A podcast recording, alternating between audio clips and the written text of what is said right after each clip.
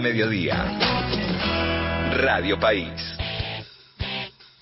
48 minutos pasan de la una de la tarde. Seguramente ayer escuchaste Cadena Nacional, el presidente Javier Milei eh, estableció el, el DNU con muchos, muchos cambios. Y para hablar eh, acerca de algunos de los cambios. Estamos en comunicación con el presidente de la Asociación Latinoamericana de Abogados Laboralistas, el doctor Matías Cremonte. Doctor Cremonte, Jorge y Carla, los saludamos. Hola, ¿cómo están? ¿Qué tal? Buenas tardes.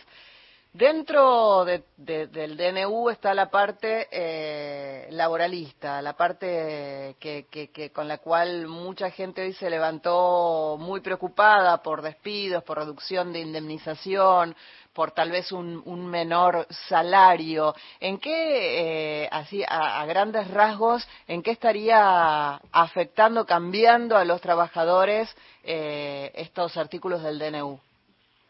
Bueno, es difícil resumirlo porque es, es, enorme la modificación que, hizo el decreto, no solo sobre la ley de contratos de trabajo, sino sobre un montón de otros aspectos de las relaciones laborales, incluyendo las colectivas, aspectos de la negociación, aspectos del derecho de huelga. Entonces, es difícil sintetizarlo, pero sí, sí aclarar primero que, más allá de que se habla mucho de que formalmente el DNU es inconstitucional, muy completamente respecto a estas reformas sociales o, laborales, lo es, porque no, no se puede, la limitación de derechos o la reducción de derechos solo se puede hacer por ley, mejor dicho, solo se puede intentar hacer por ley. El, el presidente tiene prohibido legislar por la Constitución Nacional y solo lo puede hacer en circunstancias muy excepcionales. Bueno, no son estas las circunstancias excepcionales que permitiría avanzar aún en el caso de una emergencia sobre algún tipo de derechos. En los laborales, me refiero, todo es inconstitucional. Pero también en cuanto al fondo, que es la, mayor inquietud, eh, porque se reducen las indemnizaciones por despido, se habilita que por convenios colectivos se establezca un régimen de seguros parecido al de, los obreros de la construcción, que no tienen una indemnización al terminar la obra, sino un pago mensual que se le va descontando y después lo van eh, cobrando. También por convenio colectivo se permite la modificación del régimen de jornada de trabajo, pudiendo ampliarla un día, reduciendo al otro, se quedar a merced de cuando el empleador necesite, eso se llama bolsa de horas. En fin, una cantidad de cosas que hacen al derecho individual que afectan muy concretamente. El periodo de prueba que hasta ahora era de tres meses se amplía a ocho meses, quiere decir que una persona puede trabajar hasta ocho meses. Y ser despedido sin ningún tipo de detención porque así que no, no resultó, aunque luego tres meses se consideraba algo muy... Sí, doctor, a, eh, pesar de esto que usted dice que eh, sería inconstitucional, hoy por hoy, con el DNU ya publicado anoche, eh, si hay un empleado que eh, recibe un despido ya con una indemnización modificada o tiene los tres meses y se, se los quieren extender a ocho, hoy el empleador puede hacer esto?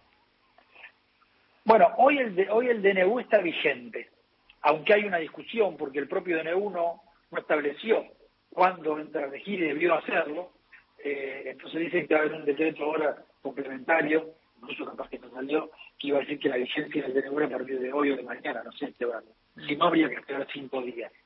Eh, pero bueno, eh, en función de la pregunta, de todos modos, eh, sí, el DNU rige hasta tanto no haya o lo anule el Congreso Nacional o un juez, el Poder Judicial en general, diga que es una norma inconstitucional y por lo tanto es inválida. Claro, cada persona, por ejemplo, los ejemplos que vos pusiste, que fue contratada hace un mes, piensa que le quedan dos, porque le extienden a siete más para llegar a ocho pruebas, o que es despedido y le pagan una indemnización menor, va a tener el derecho de reclamar judicialmente la diferencia, o mejor dicho, la aplicación del sistema anterior, porque cuando ingresó a trabajar, se incorporó a su contrato individual de trabajo la normativa que regía en ese momento, lo que se conoce como derechos adquiridos. Pero bueno, va a tener que discutirlo en un juez, ¿no? No es algo sencillo. O sea, doctor, que ahora lo que sobreviene es toda una, una disputa legal, esto de eh, una, una industria del juicio, podríamos decir, a partir de todo esto, teniendo en cuenta la inconstitucionalidad de estos de estos aspectos, ¿no? En lo que refiere a lo laboral, lo que sobreviene es eso. Va a haber altísima litigiosidad porque todas estas normas van a afectar de manera regresiva a las relaciones laborales vigentes o a las que comiencen también en el futuro, y entonces va a generar el derecho a, cada una de esas personas afectadas a reclamar judicialmente. Esto sin perjuicio de que sindicatos, asociaciones, centrales van a poder hacer un planteo general, planteando la inconstitucionalidad de todo el capítulo vinculado al trabajo o a los aspectos colectivos, y eso puede ocurrir también más, más temprano que tarde. Porque... Claro, el tema es el tiempo, ¿no? ¿Cuánto tiempo demoraría en, de que, en que se considere inconstitucional, que no avance esto o se vaya prorrogando la definición?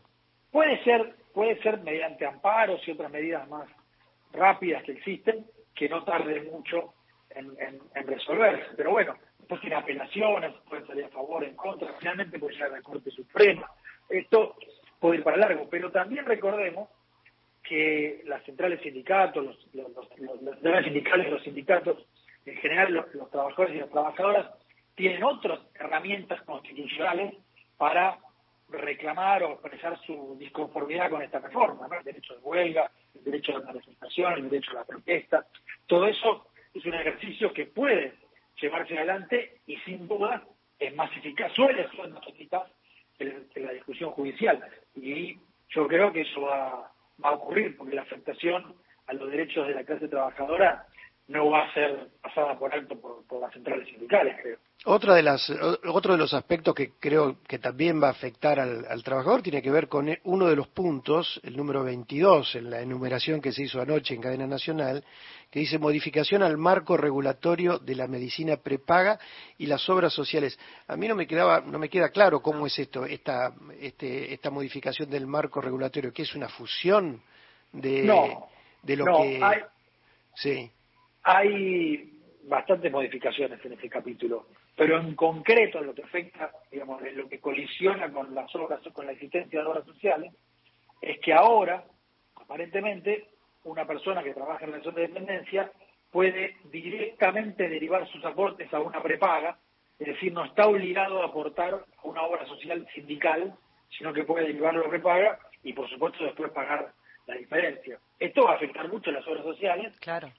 Eh, y sobre todo va a afectar al derecho a la salud de las personas que trabajan. No nos olvidemos que las obras sociales nos pueden gustar más o menos, cumplen una función que hoy no cumple la salud pública, ¿no? El deterioro de los hospitales públicos en general y de la salud, luego de que se provincializaron o se municipalizaron, hace que las personas que están trabajando tengan por lo menos la posibilidad de que con su aporte de su salario, el aporte legal, tengan acceso a una salud un poco más este, un poco mejor, ¿no? Sí, esta prestación médica obligatoria, la básica. Sí, o mayores, ¿no? Porque hay obras sociales que funcionan bien y tienen mucho mejor... Este... Además hay obras sociales que tienen la contraparte privada también. Bueno, hay obras sociales que tienen contratos con prepagas y entonces, de hecho, funcionan esas prepagas. Ahora la prepaga va, podría contratar directamente sin pasar por la obra social con los trabajadores, pero hay obras sociales que funcionan bien y el aporte que hacen los trabajadores y las trabajadoras de ningún modo va a garantizar esa cobertura a través de una prepaga, ya sabemos lo que son las cuotas hoy y cómo están aumentando y cómo se, qué perspectivas tienen de aumento además después de que se reguló el precio. Claro. Eh, estamos hablando con el doctor Matías Cremonte. Doctor, con relación a monotributistas, ¿hay algún artículo que los, que los esté incluyendo, modificándoles algo? Sí, es tremendo. Es tal vez la modificación más profunda de la ley de contrato de trabajo. Se desvirtúa totalmente. De, algún modo se desestructura, porque uno de los principios generales de la ley de contrato de trabajo es una presunción que, que la ley da para que cualquier persona que presta servicios para alguien, se presume que hay una relación laboral. Esto está en el artículo 23 de la ley. Ahora el DNU agregó un párrafo a ese artículo que dice salvo que sean contratos de locación de obra, locación de servicio. Es decir, justamente lo que me preguntaste, los monotributistas, mm.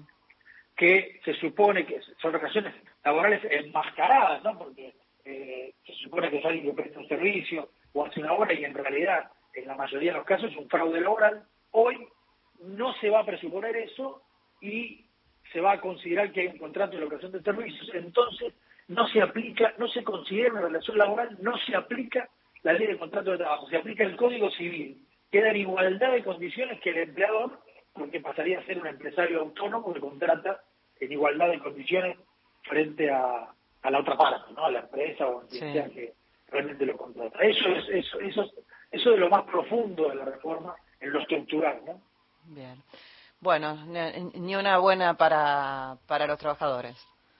No, para nada. Incluso cuando protesten, cuando los sindicatos decían hacer una huelga, hoy casi todo va a ser considerado servicio público esencial y entonces podrían hacer huelga, pero solo el 25% o el 50% de los trabajadores, porque el DNU obliga a que se garantice un servicio mínimo de por lo menos el 75% o el 50% según parcial actividad. Es decir, se restringe al punto de casi prohibir el derecho de huelga. Entonces, se reforma la legislación laboral de manera regresiva, pero cuando quieran protestar contra eso, los trabajadores y los sindicatos no van a poder hacerlo, van a poder hacerlo de manera limitada. E incluso, perdón, un segundito más, se habilita el despido con justa causa en el caso de que sea en el marco de una medida de fuerza que el empleador considere que hizo un bloqueo, que perjudicó a alguien, que amenazó, digamos, las cosas típicas que se dan a veces en las huelgas en la puerta de los lugares de trabajo, pueden ser considerados como despido con justa causa y entonces, por supuesto, eso va a atemorizar